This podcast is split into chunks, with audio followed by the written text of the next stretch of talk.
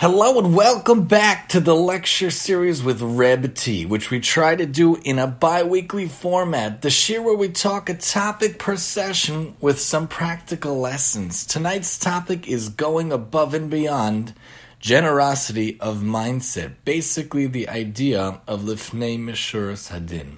The sources are from Sefaria unless noted otherwise.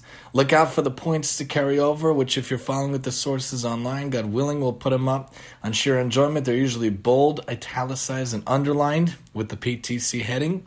All shiurim are on sheerenjoyment.com slash shiurim slash shiurim dash reb dash t. Shout out to Jake W. and Ellie N of sheer enjoyment for all their wonderful hard work. The lecture series, The PAL, the Audio DT, and the OT Talk Show are on different podcast forums, and the DAF Show is on sheer enjoyment as well. My email is at rebt at sheerenjoyment.com, R E B T. The shiur should serve as a zechus, le'iloi nishmas, both my father and my brother, whose yahrzeits both fall out in March, and Adar, usually Adar Bet and near one another in Adar and Yudchet Adar and Chavtet Adar. Yudchet for my brother, Chavtet for my dad, with the names my brother Menachem Tzvi ben Chaim Yitzchak and Chaim Yitzchak ben Michal Shlomo for my dad, as well as Le'iloi Nishmas, my wife's great grandfather Yehuda Lev ben Yitzchak, whose yahrzeit is tonight, Bo Bayom. This year should also serve as a zechus for the refuah shalema of anyone sick or anyone needing a Yeshua or a refuah. Are you a strict follower or do you go beyond the pale? Are you someone who sticks to the exact parameters or do you go a little bit above and beyond? It's wonderful to do mitzvahs and we should all do them as much as possible all the time. But how do we do the mitzvahs? How do we help people?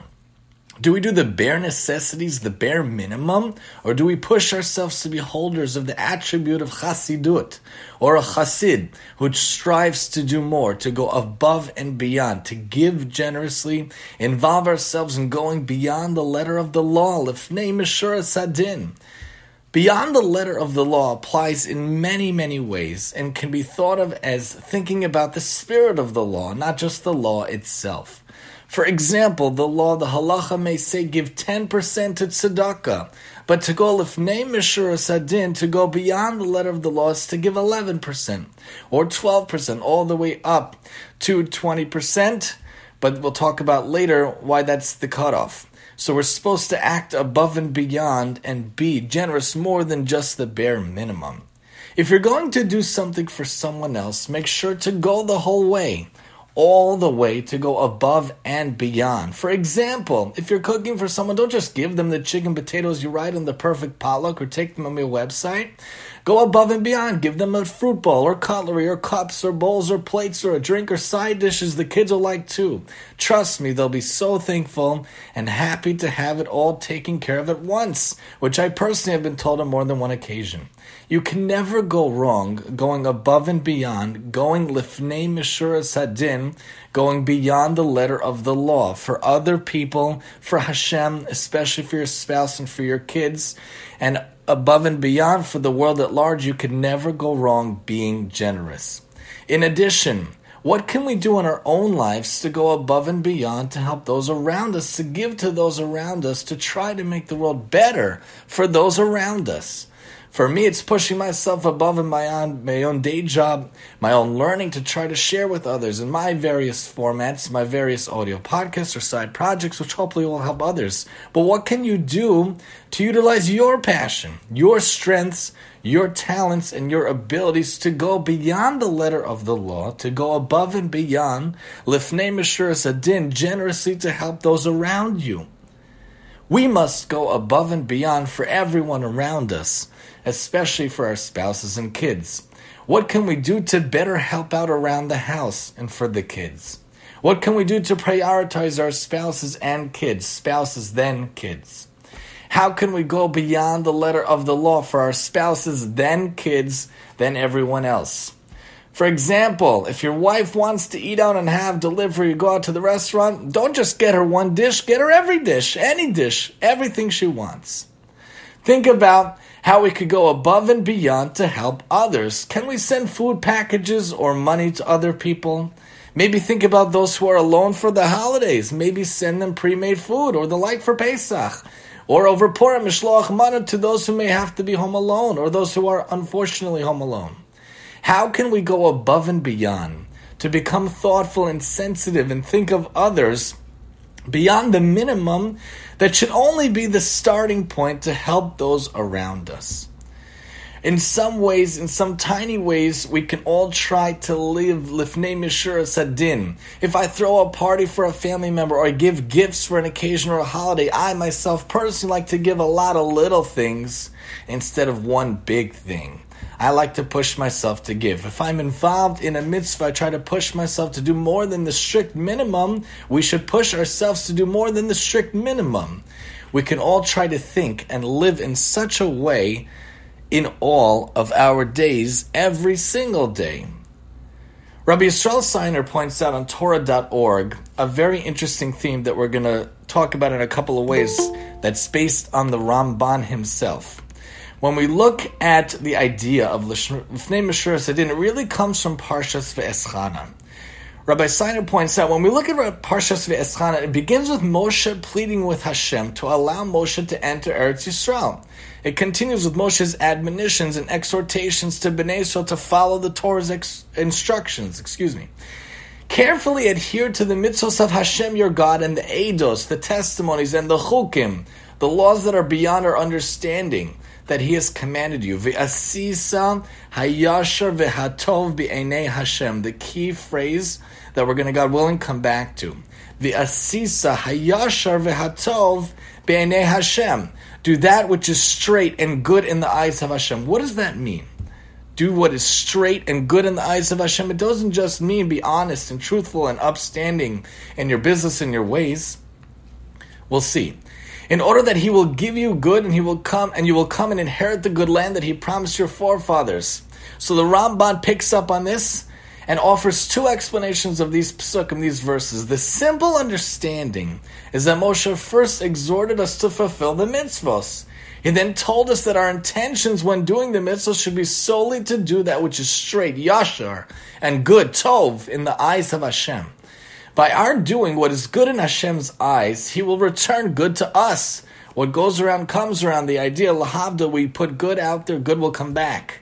The Ramban then offers a different explanation. Nachmanides explains in his in the first pasuk, Moshe cautioned us to fulfill the mitzvos that we'd already been commanded. Moshe then commanded us via Hashem, do the straight and good in the eyes of Hashem. Even that which you have not been commanded, see what is good, see what is straight in the eyes of Hashem, and do it act in a way which is lifnim mishuras hadin, beyond the letter of the law, literally beyond what is within the line of the law, going beyond the bare minimum, going above and beyond the generosity of mindset. Listen to this. The following story is told about the saintly Rav Zalman of Vilna. One person approached another on the eve of Yom Kippur to ask for forgiveness. He refused, citing the law that you are not obligated to forgive someone who slandered you on Yom Kippur. Rav Zalman, a young boy at the time, turned to the person who had refused to forgive, and he said to him, Chazal teach that Yerushalayim was destroyed only because they decided their laws based on the strict law of the Torah. At first glance, this seems very strange. The prophet Yechezkel enumerates many very serious sins that were being committed. How can the destruction be ascribed to not acting lifnei mashur sadin? Perhaps it can be explained in the following way, he said. True, many very serious sins were being committed. However, as long as we weren't holding others to the letter of the law, Hashem didn't hold us to the letter of the law. Once we refused to treat others in the manner of lifnei mishur sadin, Hashem was no longer willing to treat us lifnei mishur sadim. That strict accounting that he held Bnei Israel to directly led to the Chorban, the destruction of Yerushalayim.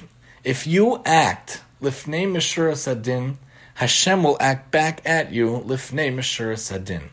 You go above and beyond doing for others, forgiving others, and doing what you can for everyone around you, you better believe Hashem will get it back to you as well. So Zalman's brilliant and insightful words found their mark. He immediately rushed back to his friend and forgave him for what he had done to him. Doesn't matter if it was yesterday, doesn't matter if it was 20 years ago. We go above and beyond for others, even if it means having to swallow within ourselves. Hashem Himself will come back to us and take care of what we need for ourselves. When we learn to live such a life, lifnei mishura sadin, and we go above and beyond being generous for everyone around us, Hashem in turn acts that way toward us as well, and the whole world benefits as a whole. Rabbi David Mosvas points out on myjewishlearning.com another fascinating story. The story is told of a poor man who came to the Brisker Rav, Rabbi Soloveitchik, on Erev Pesach, the day before Pesach, very much coming up soon in a few weeks, on Erev Pesach with a question. Could he use milk instead of wine for the Daled Kosos, the Arba Kosos, the four cups at the Seder, instead of wine for the four cups at the Seder? Could he use milk instead of wine? The Brisker Rav did not reply.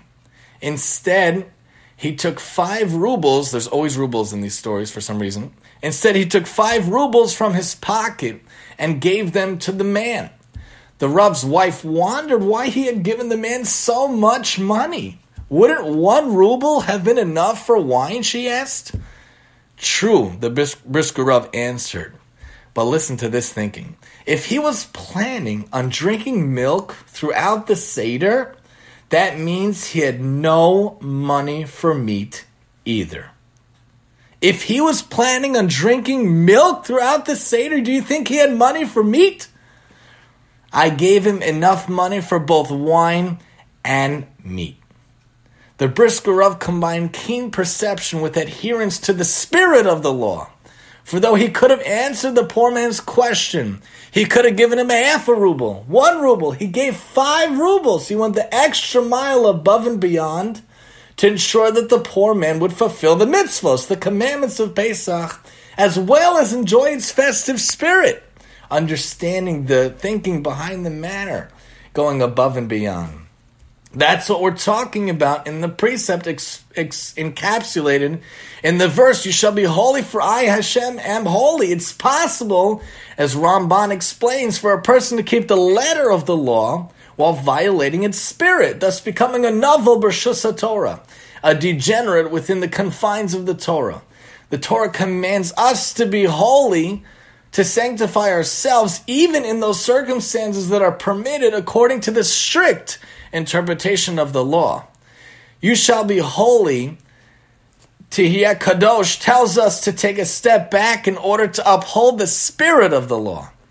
It tells us that even though a certain act seems permitted, we must nevertheless demonstrate self restraint to prevent the spirit of the law from being violated. In doing so, we become holy. At the same time, Vyasi Sahayashar what you shall do that which is right and good tells us to take a step forward in order to promote the spirit of the law. Though we may find ourselves in situations where we feel we can sit back and not get involved, the spirit of the Torah demands that we take initiative and get involved. The Talmud states Yerushalayim was destroyed because the inhabitants failed to raise their standard of behavior above the letter of the law. So if we learn to have such sensitivity to do for others on even a small level, smaller than even what the Brisker Rav figured out, if we could think for others, to go above and beyond for others, to be generous, so generous for others, especially our spouses, then kids, and the like, the whole world would be a more peaceful and compassionate place. Rabbi Yehonason Gefen points out on Aish.com when the verse teaches us that you should do what is right and good in the eyes of Hashem, and then you'll come and inherit the land Hashem promised to give your forefathers. The commentaries write this verse, which appears towards the end of the Torah, is the source for Lifnei Mishur Sadin, like we mentioned.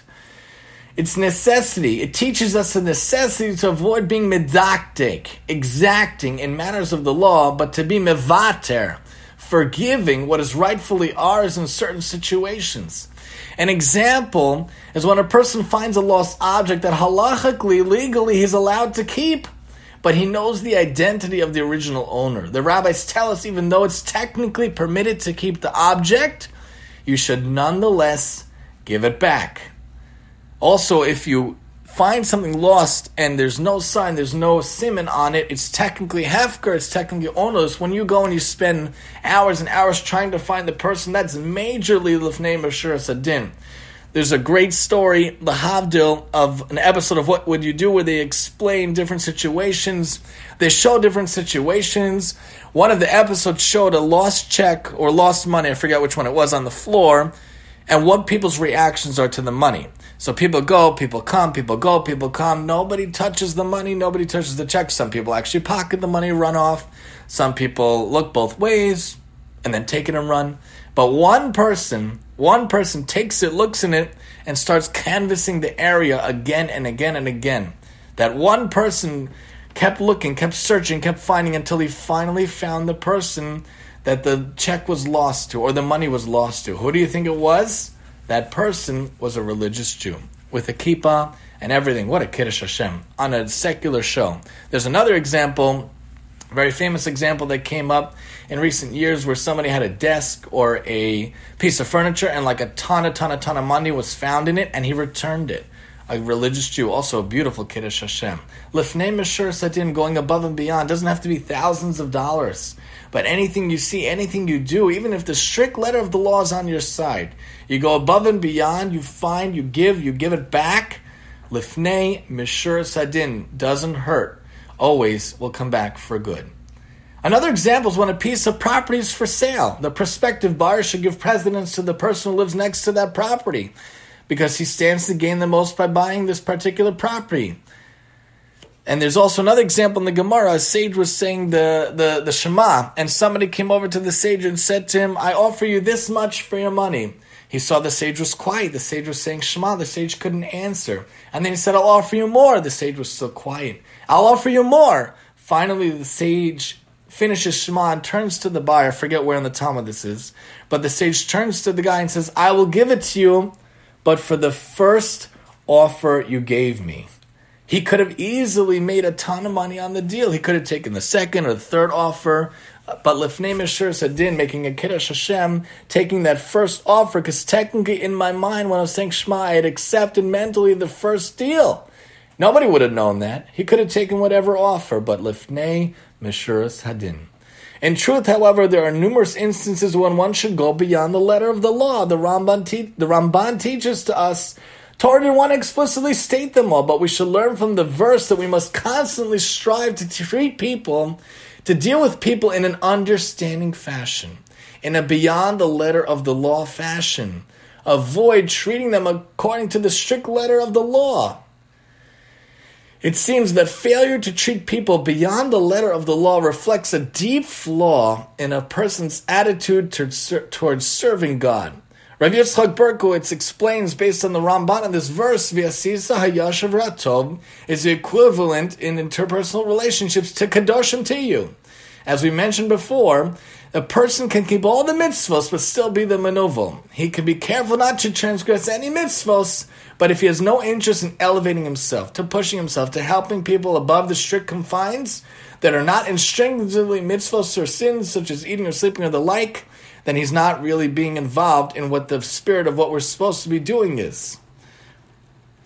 Understanding that the Torah is true, of course it must be observed, but subscribe to the, two, the true Torah outlook, going above and beyond. Elevate the person yourself spiritually don't be involved in just the basic, going above and beyond, pushing yourself above and beyond for those around you, elevating yourself in areas that you're not technically obligated to do so. Similarly, in the realm of interpersonal relationships, a person may recognize the necessity of following the Torah laws, but also the values behind them. Don't just adhere to the strict letter of the law, but whenever he has the opportunity to make any gain to help others around you, not hesitate to do so. Don't lose out on being the asisa v'hayashav v'hatov b'nei Hashem. Act lifnei mishuras hadin. Treat people in a merciful fashion, not to be medakdek on every case. The Torah is instructing us to develop a genuine sense of love. If you would go above and beyond for yourself, you have to go above and beyond for your other part of yourself, your spouse, for the extension of yourself, your kids, and for your friends and your fellow Jews around you. If you would do so much for yourself, how much can you do for someone else? Treat someone else the way you want to be treated. You go above and beyond for someone else, they'll go above and beyond for you. The golden rule is treat others as you want to be treated, which is fundamental to v'ahavta l'reacha kamocha, being forgiving and compassionate. Someone loses a valuable object, don't hesitate to return it. Don't hesitate to investigate, to search and find how we could give it back, even if you're not technically obligated to do so. Using lifnei mishuras hadin, we can fix the whole world if we start by ourselves to go above and beyond, to incorporate the generosity mindset. It all starts today, it all starts with you. Be kind, be generous, be an above beyond person for those around you. We must do whatever we can to go above and beyond the letter of the law or the strict law of what is mandated of us. We must help everyone around us become generous by nature, to be true and ingrained givers in all aspects of our lives to all those around us. Go above and beyond. Learn to have the generosity mindset. Ingrain it into your very being and make sure to do so and start so today. Other sources point out, like the Gray Matter by Bet Din, the name Ashur Sadim, that the great importance of acting beyond the letter of the law is clear. The Gemara points out in Brachos that Hashem prays that he should act lifnei Meshur Sadin. Rav Walzenberger says that Rav Soloveitchik said, Rav Yosef Dov Soloveitchik once said, Halacha is not a ceiling, but a floor. Halacha is not where we stop, but where we start. Halacha teaches us that we're supposed to have ethical moments, different than halacha when we think about the flavor, the spirit of the law. Not that it's a rigid law, not that it's rigid justice, but that we have to do lifnei meshur sadin. Rav Herzog, Rav Yitzchak Herzog points out lifnei meshur sadin, an expression of kindness and legal framework, characterizes the real, true ideal, and that's the first point to carry over. We must go above and beyond for everything in our lives, including our relationships, especially our spouses, then our kids, and those around us in the world at large. The standard itself is what should be considered is not what should be considered the end all and be all. That is not the ideal. Do more than required. Be truly generous. Be truly chesed oriented for others around you. Rashi points out in Devarim and Hayashav Hatov, it refers to a compromise, acting beyond the strict demands of the law. Lifnei Mishur Sadin. The Gemara in Baba Metzia points out when it says Asher Ya'asun, when the, the Torah uses the words Ya'asun, it's referring to acting also beyond the letter of the law. And this is the Gemara that points out that Yerushalayim was point was destroyed because they based it just on law and didn't go lifnei mishur sadin. They should have went lifnei mishur sadin. They did not go beyond the letter of the law, and that's the proof text that proves Hashem wasn't happy with that. Baba Metzia also points out in Unlamed a source for going beyond the letter of the law and performance of mitzvahs. Rav Yosef taught in a brisa you should teach them also the statutes and the laws they should walk and the action they must perform from Shemos. The Brisa talks about in the verse, you shall teach them that refers to the structure of their livelihood. Teach the Jewish people trades so they may earn a living. Because once they earn a living, they can help out those around them. And that's another point to carry over. We should do what we can to be more than the minimal more than the basis, more than the floor of what is required. Use our time, our money, our resources, and abilities to go above and beyond to help those surrounding us with the generosity mindset. The Ramban itself is the text right here. We brought it for you right here. The text that we referenced earlier from Devarim, do what is right and good. The meaning of the verse is keeping Hashem's commandments, testimonies, and laws to prepare them to do what is good and right in Hashem's eyes alone. When it says it may go well with you in Devarim, it's a, it's a promise. It says, by doing what is good in God's eyes, it will be good for you. Because God brings what is good to those who are good and right in their hearts. And our rabbi said in the beautiful Medrash in Baba Kama, it refers to the compromise acting beyond the strict demands of the law.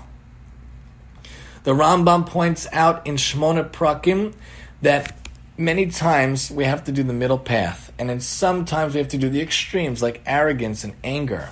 But when it comes to doing things in life, the rabbis hinted to us what we should do for others around us is to do more than the strict letter of the law demands.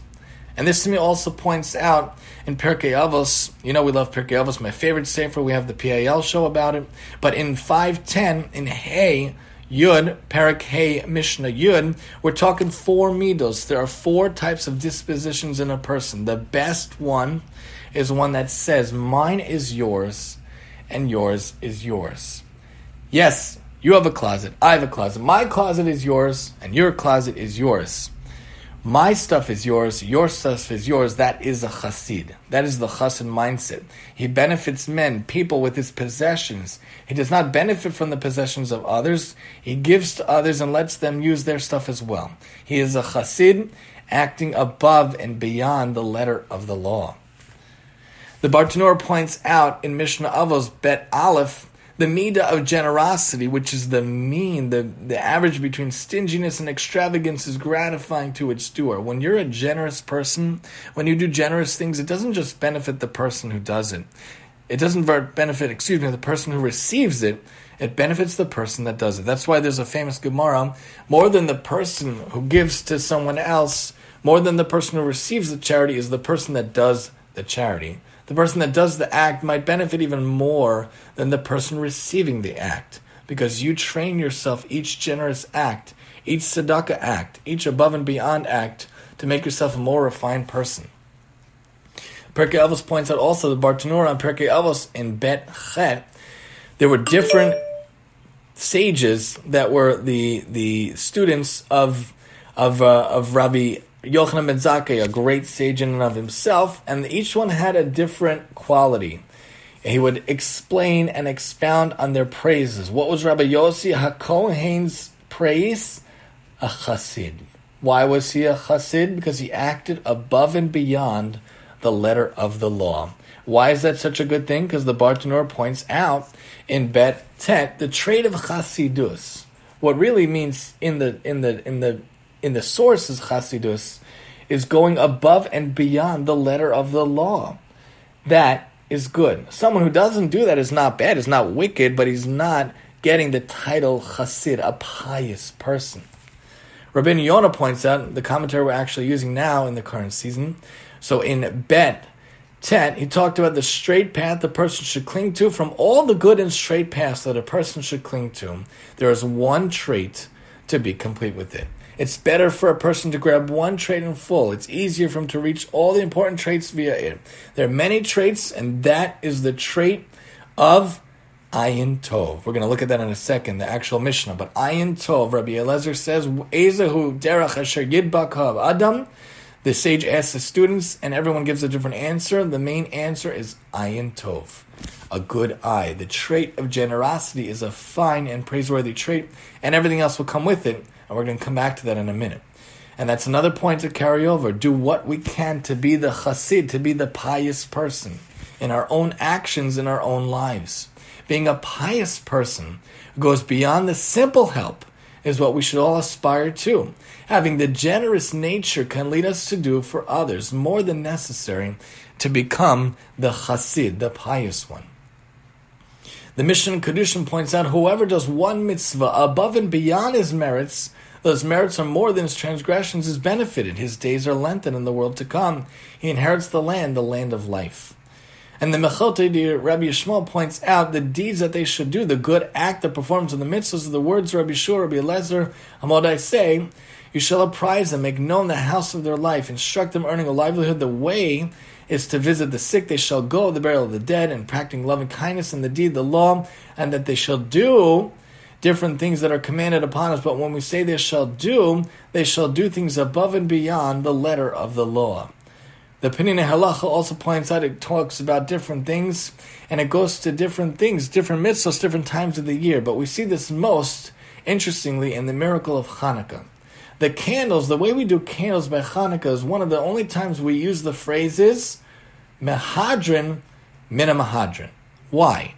By Hanukkah, we talk mahajim and a mahajim. The candle's the best way when every person has a candle and every night they add on a candle based on Beis Hillel. That's mahajim and a mahajim. You publicize the miracle of, Han- of Hanukkah. Those who go above and beyond, when we're mahajim and mahajim, the highest level is to light one candle for every adult member of the household and to raise it every night. One for first night, two for the second night, and so on and so forth. But it shouldn't just be for Hanukkah. The point to carry over, I would say, is that we should think about going above and beyond for all mitzvahs. We should do mahajim and a mahajim not just for Hanukkah, but for everything. In general, for all mitzvahs, for Torah learning and chesed too. Why can't you be a mahajim and a mahajim type of a Jew? Why can't you do chesed, mahajim, and mahajim? Why can't you be a generous person with your tzedakah, with your time, with your resources, mahajim and mahajim? Every day of your life. Peninei Halacha also points out that there's some people who go above and beyond in mitzvahs in general, and they buy a menorah for Hanukkah, for example, or candelabra for Shabbos, made of gold or silver, a beautiful type of tachshishe mitzvah, or an element of a mitzvah, something used for a mitzvah. One who does not have a menorah may stick candles on a flat surface and light them, but try to find that good material. The Machzor points out in Rosh Hashanah, the pious are those whose attachment to Hashem is so great that they serve him in ways which are even above and beyond the precisely ordained commands of the Torah. And Peninei Halacha points out on Shabbos those who go above and beyond a lefnei mishur personality in mitzvos is someone who spends even more for mitzvos and they receive great reward for this. Of course, there's a caveat. We'll talk about it by tzedakah in a little bit. But in general, you're not supposed to spend more than a third on a mitzvah. So don't spend a $50,000 on an esrog. You can't break the bank. You can't break yourself over it. But you should go and spend a little more, a little more. If you would spend X amount of money for your car, you would spend X amount of money for your house, you'd spend X amount of money for such a nice, comfortable bed sheet or a nice, comfortable blanket. You're not going to do so for a mitzvah not to spend a $1,000 for an esrog, but to spend something substantial. If there's regular mahudr, mahudim, and a mahudr, the extra $5 are going to break you. Go mahajim and ahajim for mitzvos and for chesed in general. When listening to the Megillah, Peninei Halacha points out, one should not read along with him from a printed version. Those who go above and beyond, halavai, we should be zoch. We could all afford this to purchase a kosher Megillah, which apparently in current rate is eleven hundred bucks. We should all be zocha. But we should go above and beyond purchasing the best things we can for mitzvahs if it's realistic and practical and possible. And that's the point to carry over. We should go above and beyond in observance of mitzvahs and in executing them. Don't just get a simple menorah or a low level lulav, spend on them. Beautify the mitzvahs. Go beyond, uh, above and beyond for the mitzvahs and elevate them. The Ma'asei Nissim on Pesach Haggadah points out that there is also a caveat to the idea above and beyond as well. It must have been that the Egyptians' oppression went above and beyond what Hashem allowed them for. Hashem probably said, I want the Mitzrayim to be the, the, the stick that, that, that hits the Jews. But they went way too far. They went way too beyond. And this is in every aspect of history. In World War II, in the Crusades, the Inquisition, all these crazy, terribly tragic times in our, in our, in our history, Hashem had a, a, an instrument for them to happen to the Jewish people, but they had their free will and they went way too far, way too brutal, way too dangerously destructive and, and evil, evil, evil, way too much above and beyond what Hashem allowed for. And that's the caveat, the point to carry over. Only go above and beyond for good, for chesed, for mitzvahs, not, God forbid, to hurt or harm others, not, God forbid, for averos. The Gemara points out in Sota, Rabbi Yeshua Levi says, we give the cup of blessing to who? To someone who has a good eye. Not assuming that you have Kohanim or great Rabbanim at your table. Everyone at the table is a Yisrael, right? Who do you give it to bless? Who should be the one that leads benching? You got a stingy person, you got a mean person, you got a generous person, you got an average person. Who do you give it to? You give it to the generous person. You give it to a good eye. Why? Because one, as it says in Mishlei, one who has a good eye will be blessed. Yivorach. But I always love when there's a play on words. For he gives his bread to the poor, but it, do not read it as will be blessed.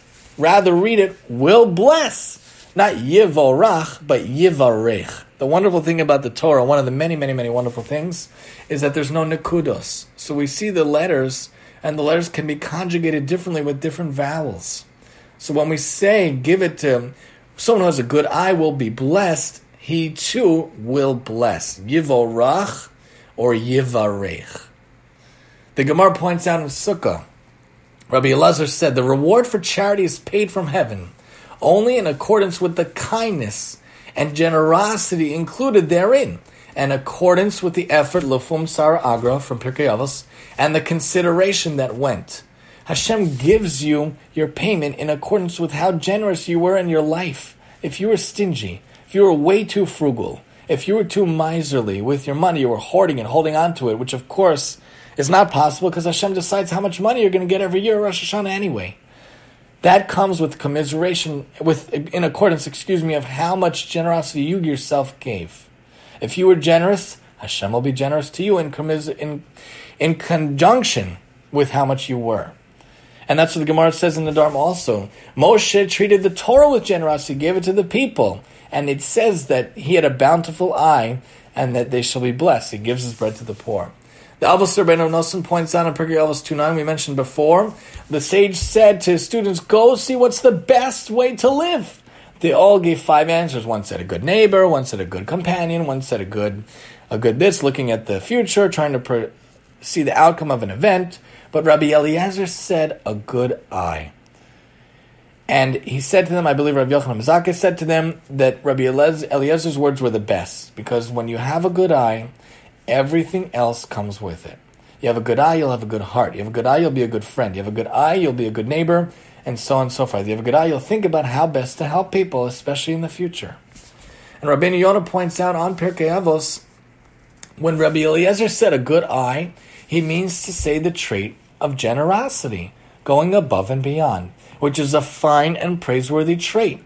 Once he's at the peak of generosity, he will certainly reach the other virtues as this trait comes to him because of a broad heart, because of a good heart, because of a good eye.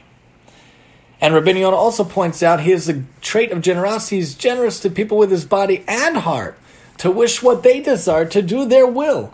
All the more so will he be generous to them with his money, and I would say resources and time as well.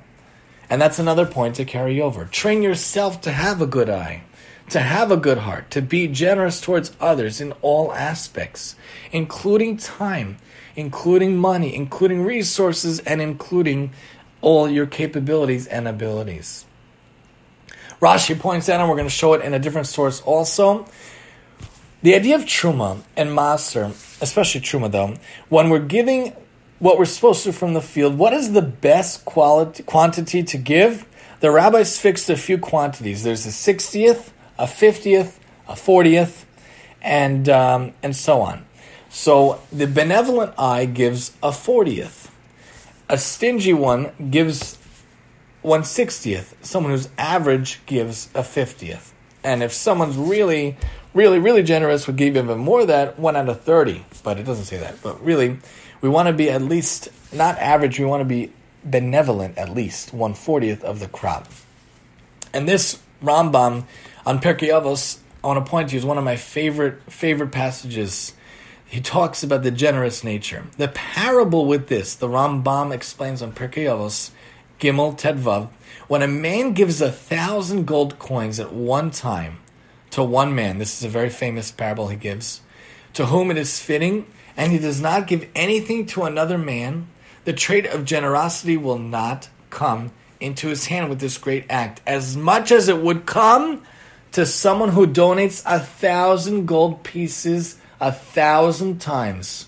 Meaning, if you have the ability to give a thousand coins to one person, or one coin a thousand times to a thousand people, what should you do? You give one coin a thousand times to the thousand people. Because each time you give it, you're building your generosity muscles. Each time you give it, you make yourself chipping away at the heart making it more generous, more generous, more tzedakah, more tzedakah, more tzedakah every single day. Because this one repeated act of generosity a thousand times will give you an extremely strong acquisition of being a generous nature. You have the ability to give 50 grand one time or to give $1 50,000 times. You give the $1 50,000 times. and you by nature help 50,000 people as well.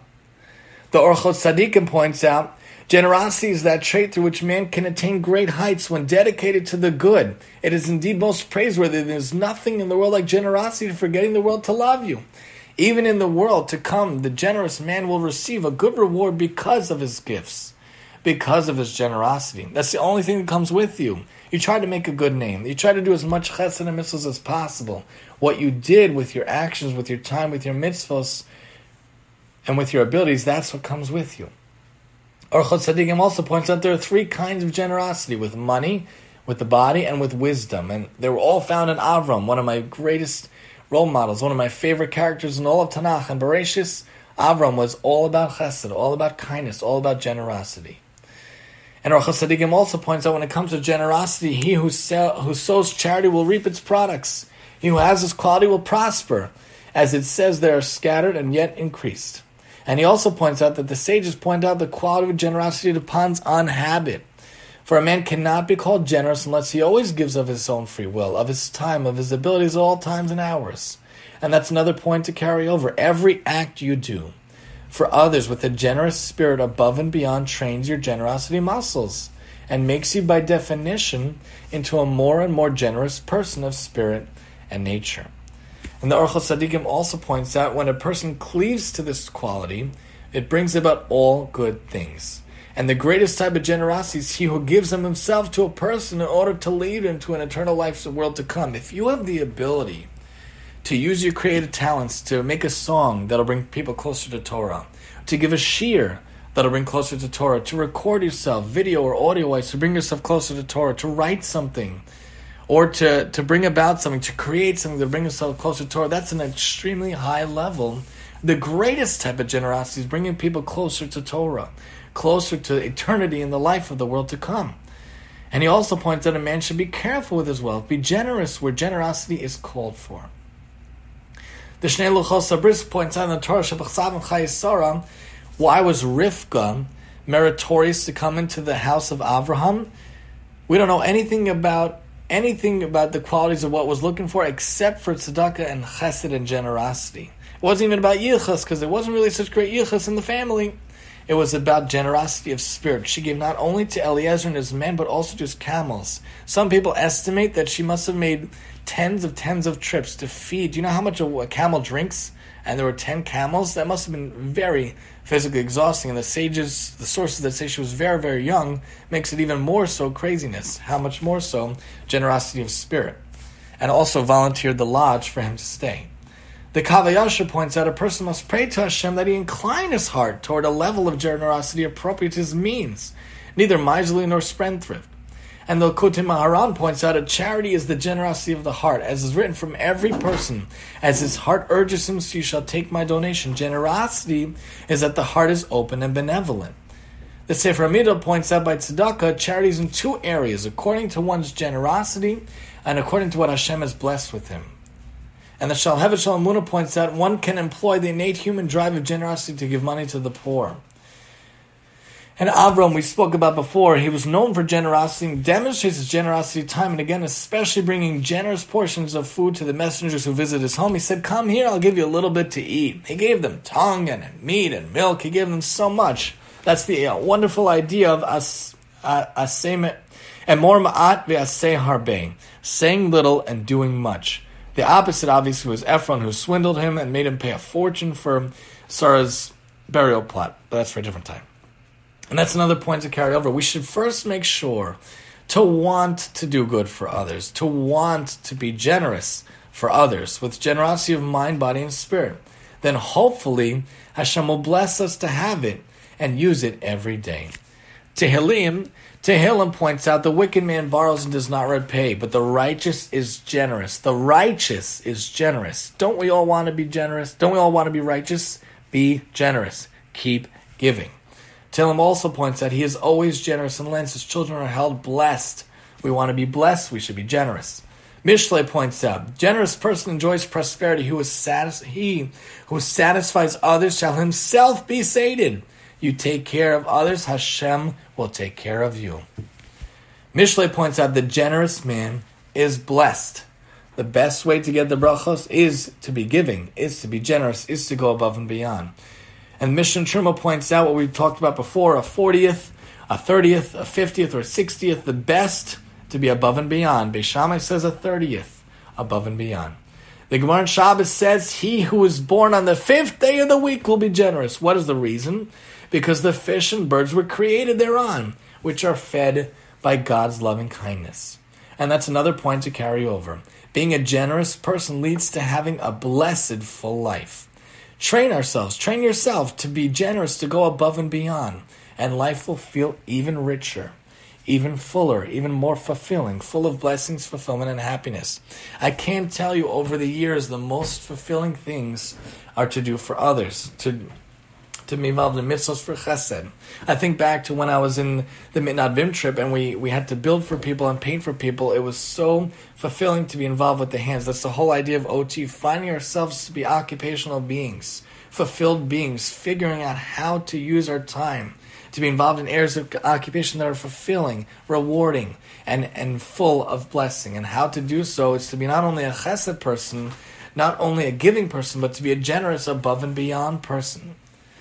The Sefer Ma'amados points out when it says, "I've been generous with my mo- with my money." A master has said Iyov was generous with his money. He used to live leave with his shopkeeper a pruta coin of his change as a tip. Always good to tip people. Anyone who comes, even if they do a job, it's always good to tip people. And and luckily, my wife reminds me time and time and again we should always give tips to people. Not only is it a nice thing and a generous thing, but it's also a kiddush Hashem. The Chavos Levavos points out a person should be generous, absolutely generous and kind, the most possible extreme of generosity and kindness to those deserving, those who are not deserving. That's why the Torah points out, help someone unload a donkey. You have a choice. The Gemara points out you have a choice between your enemy and your friend. Who do you help first? You help your enemy. You have to be kind and generous even to those who you feel are not deserving. And the generosity and kindness is continuous, never ending, and without interruption. And he also points out when he trusts in God, if he has more money than he needs, he will spend it in a way which pleases the Creator, like charity, with a generous spirit and a good heart. Because you give everything to us, and we try to give it to everyone else, and everything is yours. Everything is from Hashem. From your hand, we give it to others, and we think, ah, oh, we're going to hold on to our money. We're, we should think of ourselves like an executor of a will. It's Hashem's will that He gives us X amount of money. It's Hashem's will that other people have money. We should execute the will the way we would think Hashem wants us to, to give to others, to do for others. It's Hashem's money that He lets you be an executor of. It's not your money. Don't say kol yadi. Don't say what the Devarim says, which is the negative outlook, the negative thing to say. It's my hard work that got this money. Hashem gives you the money. He's going to give you X amount of money from Rosh Hashanah. You can work 10 hours, you work 100 hours, you do your shtadlis, you do your input, but it's Hashem's money that He gives to you. How are you executing the will? How are you being an overseer of the money? Yeah, you could put money in stocks, you could put money in trust funds, you could put money anywhere, but Hashem can make it go to nothing. Hashem can take it away. Anything can close. Businesses can shut down, yada yada. It's Hashem's money. You should execute it the way that He would want, with a generous spirit and a good heart. The improvement of moral qualities points out man should know if he's in a prosperous condition, his generosity will not impair his prosperity. If he's in a straitened condition, his adversity will not continue on that account. It's particular to this noble quality that he employs it never feels the want of anything. On the contrary, his abundance is much increased. Hashem has all the money in the world. He will make sure you have it. Thus it was said in the book on ethics, bestow kindness on those who are worthy and those who are unworthy. In the case of the worthy, the kindness is in the right place. And in the case of the unworthy, prove thy worth. And that's the point to carry over. If you give to others, Hashem will make sure you have what to give to others. The Mishnah Torah points out in Matnas Aniyim, one is supposed to be as generous as possible. And the Radak in Genesis points out an amazing little vort. Aser Asrenu Lacha teaches to us in Bereshis a grammatically unusual formulation. It's an accepted formulation as found also in Devarim with the same verb, Shamorti Shamarun. There are many similar examples of this kind of repetition, but the sages point out in Gemara Kesuvos that this formulation is used in the verse specifically to teach. Even if one wants to be generous in donation, charity, and holy causes, be very generous, but do not give away more than a fifth 20% of one's wealth in order not to become an act of charity himself because of carelessly squandering wealth given to God. That's what we said before, the caveat. Don't give everything away, even a fifth. But uh, Aser Asran teaches us to give the 10% or more up to 20. But the point to focus in on, I want to show you for a second, is the idea of aser, as, asar b'shvil to asar. The Gemara and Shabbos points out a fascinating thing. Rabbi Yehuda raises a question before Rabbi Yishmael, the son of Rabbi Yossi. With regard to the wealthy people in Israel, what virtue do they merit their wealth? I love when the Gemara goes to Agadata, stories, parables, life, morals, and lessons. He said to him, because they tithe. Why are they meriting their wealth? Because they tithe. As it says in the Pasuk, a tithe you shall tithe, asar to asar, aser to aser. From all the crops of your seed that come out of the field each year, Devarim points out, the sages interpreted this homiletically. Take a tithe, aser, so that you will become wealthy, tit asher. Again, the words of the Torah don't have the vowels, don't have the conjugations. You can figure out, the sages really, figure out how to tithe, how to conjugate it. Aser b'shvil tit asher. Tithe in order to become wealthy. With regard to the wealthy of Babylonia, they did something else because they didn't have to do tithes. They weren't dependent on the land. It wasn't the land of Israel because they honored the Torah and the sages of Babylonia. But the Gemara Taanis also picks up on it. Rabbi Yochanan asks, what is the meaning of that which is written, a tithe you shall take, aser to aser, devarim. The phrase can be interpreted homiletically, like we said, take a tithe, aser, so that you will become wealthy, tit asher, in the merit of the mitzvah.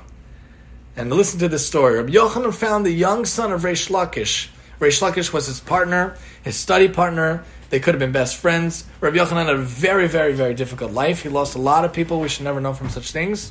But at the end, he lost his, his partner, study partner, and that was too much for him. He went crazy. We talk a lot about that in the shiur on friendship.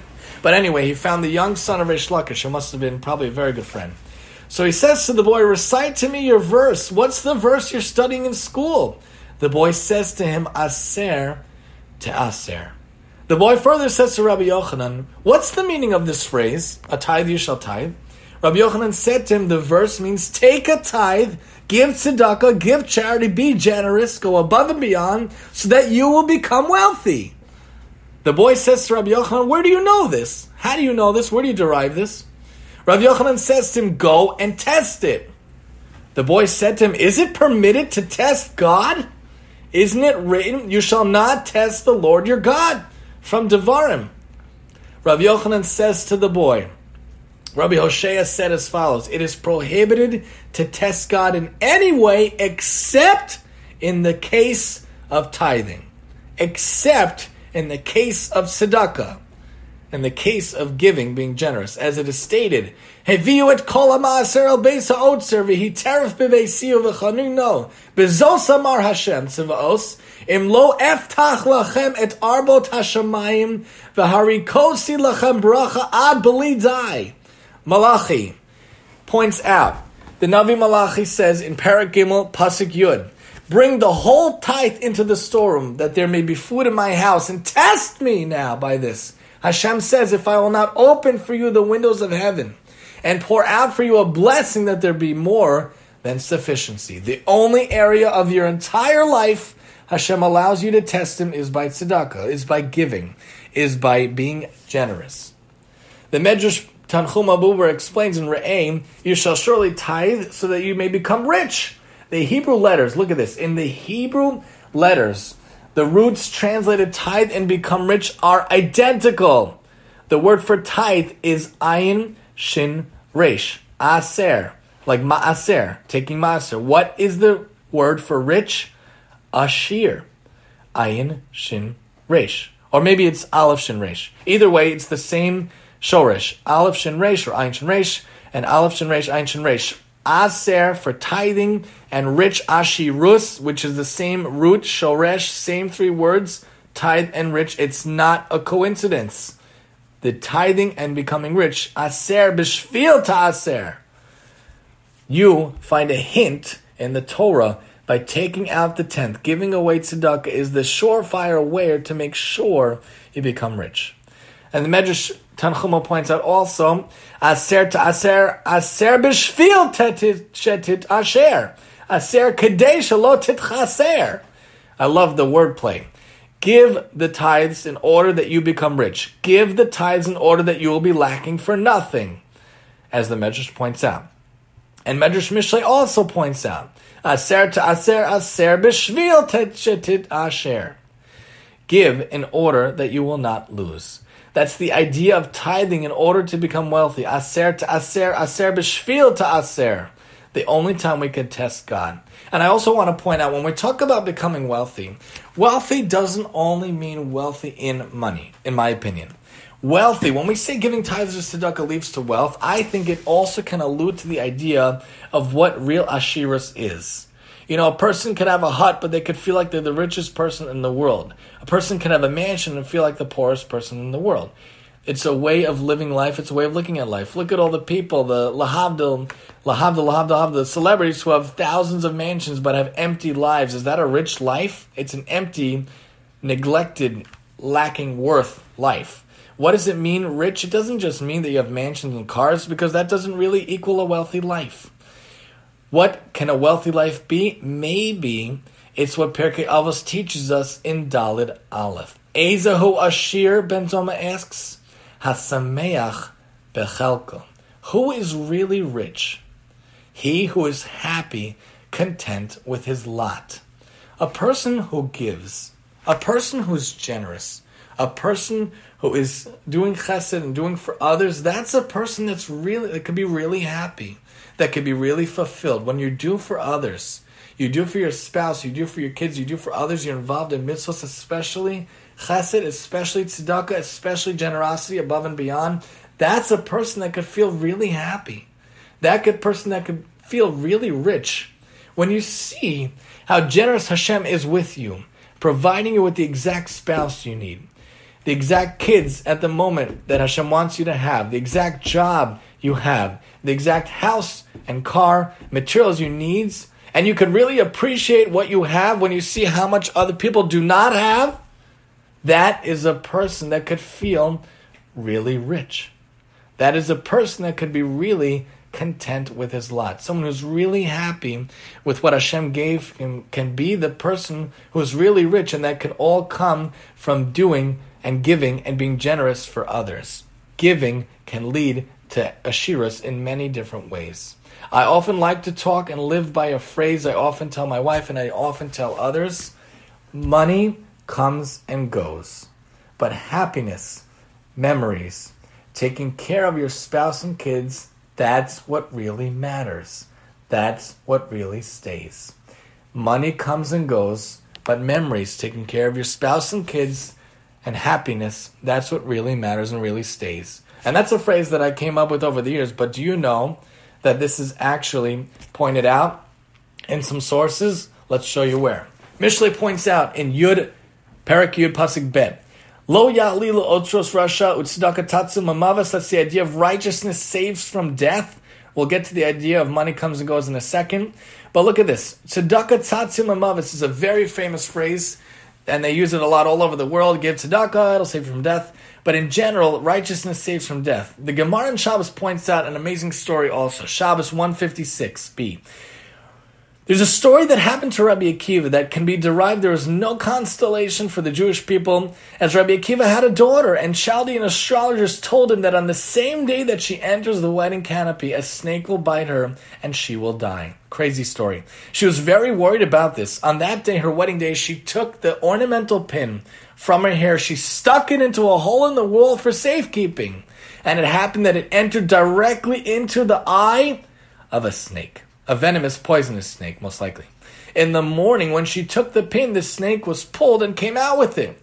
Rabbi Akiva, her father, said to her, What did you do to merit being saved from the snake? She told him in the evening a poor person came and knocked on the door. Everyone was preoccupied with the wedding festivities, with the feast, and nobody heard him. I stood and took the portion that you had given me and gave it to him, which I believe is a wonderful, wonderful, wonderful source for knocking down the extravagance that has become crazy recent norms. What a beautiful thing. Everyone's involved in festivities, but the only important thing was this one mitzvah, giving to the poor. So I love seeing when a kid for the bar mitzvah, instead of having a huge celebration, takes that money and gives it to chesed or does a chesed project. I love that. That's the main important thing. What are we learning? What are we teaching? What are we involved with in bar mitzvahs, bat mitzvahs, and weddings? When did it become about the money of extravagance? Focus on the proper. That might be a side effect of corona. Focus on the affair, not on the trivialities, not on the materialities. Anyway, Rabbi Akiva's daughter was saved from death because she gave tzedakah on the night of her own wedding. Rabbi Akiva said to her, You performed a mitzvah and you were saved in its merit. Rabbi Akiva went out and taught based on this incident in his own life that even though it is written charity will save from death from Mishlein, it doesn't mean it will save from a person only from unusual death, but even from real death itself. And that's another point to hone in on. Be as generous as possible, do as much as we can to be saved from death with using tzedakah as a way to do so. As the Machzor teaches us, especially by Rosh Hashanah. Rosh Hashanah What do we say after that paragraph? Utshuva, tefillah, tzedakah, mavir, nesroa, gezerah. Tzedakah is one of the surefire ways to avoid death, to avoid bad decrees. You do tzedakah, you become rich. You do tzedakah, a tzedakah filled life, a generous filled life, surefire way to have a beautiful life with Hashem's help. The idea of money comes and going, and money comes and money goes, and happiness and the, the all that comes with it, pointed out from Rabbi Rosner in this past week's Parsha Ki Sisa and Shalom Rav.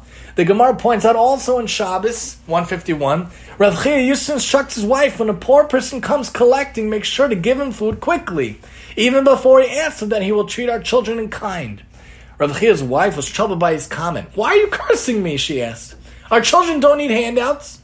Rav responded, a person's financial status is never certain, is always subject to, to change. Money comes and money goes. In one generation, a family may be wealthy or poor, and the next generation or a few later, they may be in the opposite state. Financial status is a galgal choser, a wheel of fortune, if you will, lahavdil. The Torah uses the word v'natanu when talking about giving machatzis hashaka, which also we talked about on Purim. We, we were involved in, I mean, on Purim. Why was it a machatzis hashaka and why was the word v'natanu used? Explains the Vilna Gaon by giving a half a shekel, the word v'natanu is to show, to preemptively give tzedakah. The word is a palindrome, v'natanu, v'natanu. Either way, you read the word same backwards and forwards to show financial status goes around and around like a wheel of fortune. Lahavdil, money comes and money goes. A proof text right here from Rabbi Rosner pointing out to us with the Vilna Gaon Galgal Choser. Money comes and money goes. What's really important in life? How generous can you be in life? How above and beyond can you be in life? Why a half a shekel though? The Vilna Gaon points out that we know that charity saves from death, but there's an allusion to the idea in the Hebrew wording spelling of the word machatzis, itself. Why? Mem chet tzadi yud taf. The middle of the word machatzis is what letter? The tzadi. The tzadi alludes to the word tzedakah. Tzadi for tzedakah. What are the two letters surrounding the tzadi in machatzis? Chet and yud. The inner innermost ones are yud and chet, which stand for chai or life. When you do tzedakah, what surrounds it? Life. But if you don't do tzedakah, what are the outermost letters around machatzis? The mem and the taf, which spell mate, death thus proving, alluding to really, that tzedakah gives life. Tzedakah keeps away death.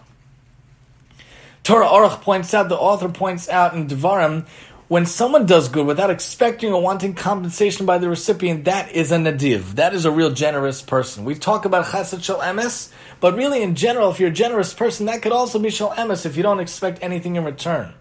Rabbeinu Bachya points out, we talked about Avram, when Sarah was baking the cakes for the guests, he was making it so for the guests to be of a really generous disposition. He wanted to show the wording that it was a very generous person, not just a chesed person, but a generous person also. The idea of, of the Chafetz Chaim, by the way, he doesn't call it sefer chesed chesed, he calls it ahavat chesed. When you love to do chesed, you love to give, you can become more generous also. Rabbi Bachya points out God feels close to people who are generous heart, whereas he hates people who are stingy by nature. And that's another point. The more generous you are, the more you give, the more you go above and beyond this, the more you go above and beyond the strict letter of the law, Hashem will be closer to you. You'll feel closer to Him. The Sefer Yashar points out one should be generous to the poor with his wealth and with the, and to the downcast with his counsel. And he and the Orchat Tzaddikim points out that there's nothing in the world like generosity for the people of the world to love you. Even in the world to come, you get great reward because of that. And he also points out the quality of generosity depends upon habit. A man cannot be called generous unless he gives of his free will all the time. Just like the Rambam points out, you give all those gold pieces time and time and time again. One coin to a thousand people instead of a thousand coins to one person makes you into a more giving, more generous person. And one should be generous with his money, the Orchat Tzaddikim points out, to do good deeds, as Rabbi Gamliel did when he bought an esrog for a thousand zuz. Be generous with money to adorn the commandments of the Torah, embellishing a commandment. Pay up to a third more. Be generous with money to copy and purchase books and to lend them to one who has none. And be easygoing, not mind if the books are damaged when they're used, Kesuvos points out. Be generous when it comes to lending utensils, lending time and resources to your neighbors and friends, generous in loaning money to the poor, generous in business matters, never be petty in small matters, not be exacting when giving oil or wine. They ask for a cup, so give a cup and a half. Maybe they need more. Don't be exact in the measure, generous with energy, going out of your way for people, bearing their burden, bearing their yoke, feeling pain at their anguish, praying for their sake, rejoicing in their joy, visiting the sick, doing kindness and deeds. And be generous at most with his knowledge of Torah, teaching everyone knowledge, drawing their hearts towards heaven. Whatever you could teach, teach. That is the greatest type of generosity of all. Giving someone Torah, giving someone eternity in the life of the world to come. And that's the other point to carry over. Go above and beyond in all ways and in all aspects with all that we do, should be generous beyond the strict letter of the law, giving all we have, even books and items. And our last three sources, Shnei Luchos HaBris points out when a man resists the natural inclination to be hard hearted and trains himself to be generous of a giving nature, he endows the material goods he possesses with the degree of sanctity Kav HaYashar says when a person is guests at home, let him be sure to serve them a generous portion. Or just put all the food on the table, let themselves take a generous portion. I'm not going to scoop it for you. Or don't invite them at all. Either be generous to them, give them very generous portions, or let them do it themselves, or don't invite them at all. Lest he be punished as above, God forbid. For whoever partakes the food of someone with a generous eye eats to the satiation of his soul, even if the quantity he ate is small. And the Shalhevet Shalmuna says some individuals are very generous and they attain a sense of divine experience through giving charity. And that's the last point to carry over. We must push ourselves to become generous by our very nature, to go above and beyond to help all those around us. When we train ourselves to become givers and generous by nature, it can be a divinely inspired and uplifting experience. Let's just review all the points to carry over. We must go above and beyond for our everything in our lives, including relationships, especially spouses, then kids, and everyone else. Those around us in the world at large. The standard itself is not what is the end all and be all, is not the ideal. Do more than require, be truly generous and chesed oriented for all those others around you. We should do what we can to be more than the minimum, more than the basis or the floor of what is required. Use our time, money, resources, and abilities to go above and beyond to help those around us with a generous mindset. Do what we can to become a chassid, pious in our own actions, our own lives. Being a pious person who goes beyond the simple help is what we should aspire to do. Having generous nature can lead us to do for others more than necessary to become a chassid. Think about going above and beyond for mitzvahs, not only for Hanukkah, to do Mahajim and Mahajim there, but to use Mahajim and Mahajim in every aspect of our lives, for mitzvahs, Torah learning, and Chesed too. Go above and beyond in observing the mitzvahs and executing them. Don't just get a simple menorah lulav and lulav, spend on them, beautify the mitzvahs, elevate them.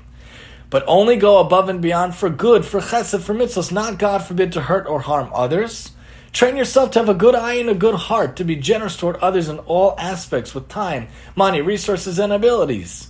Every act you do for others with a generous spirit above and beyond trains your generosity muscles, makes you by definition into a more and more generous person of spirit and nature. We should first make sure to want to do good for others and want to be generous for others with generosity of mind, body, and spirit. Then hopefully Hashem will bless us to have it and use it every day. Being a generous person leads to having a blessed, full life. Train ourselves to be generous, to go above and beyond. Life will feel even richer and full of blessings, fulfillment, and happiness. If you give to others, Hashem will make sure you have what to give to others. The idea is to tithe in order to become wealthy. Aser to aser, aser b'shvil chetit aser. The only time we can test God is with tithes and and fulfillment and, and happiness and richness can be that you'll be happy, content, and satisfied with your lot when you give to others around you. Be as generous as possible, do as much as we can to be saved from death, with using tzedakah as a way to do so, as the Machzor teaches. The more generous you are, the more you give, the more you go above and beyond the strict letter of the law. Hashem will be closer to you. You will feel closer to Him. Going above and beyond in all ways and in all aspects with all that we do, we should be generous beyond the strict letter, giving all that we have, even with books, items, or the like. And we must push ourselves to become generous by our very nature, to go above and beyond to help all those around us. When we train ourselves to become givers and generous by nature, it can be a divinely inspired and uplifting experience. Thank you so much for joining us. God willing, we'll be back in two weeks for the lecture series with Reb T, where we talk a topic per lesson with some practical lessons. Thank you, and have a wonderful night.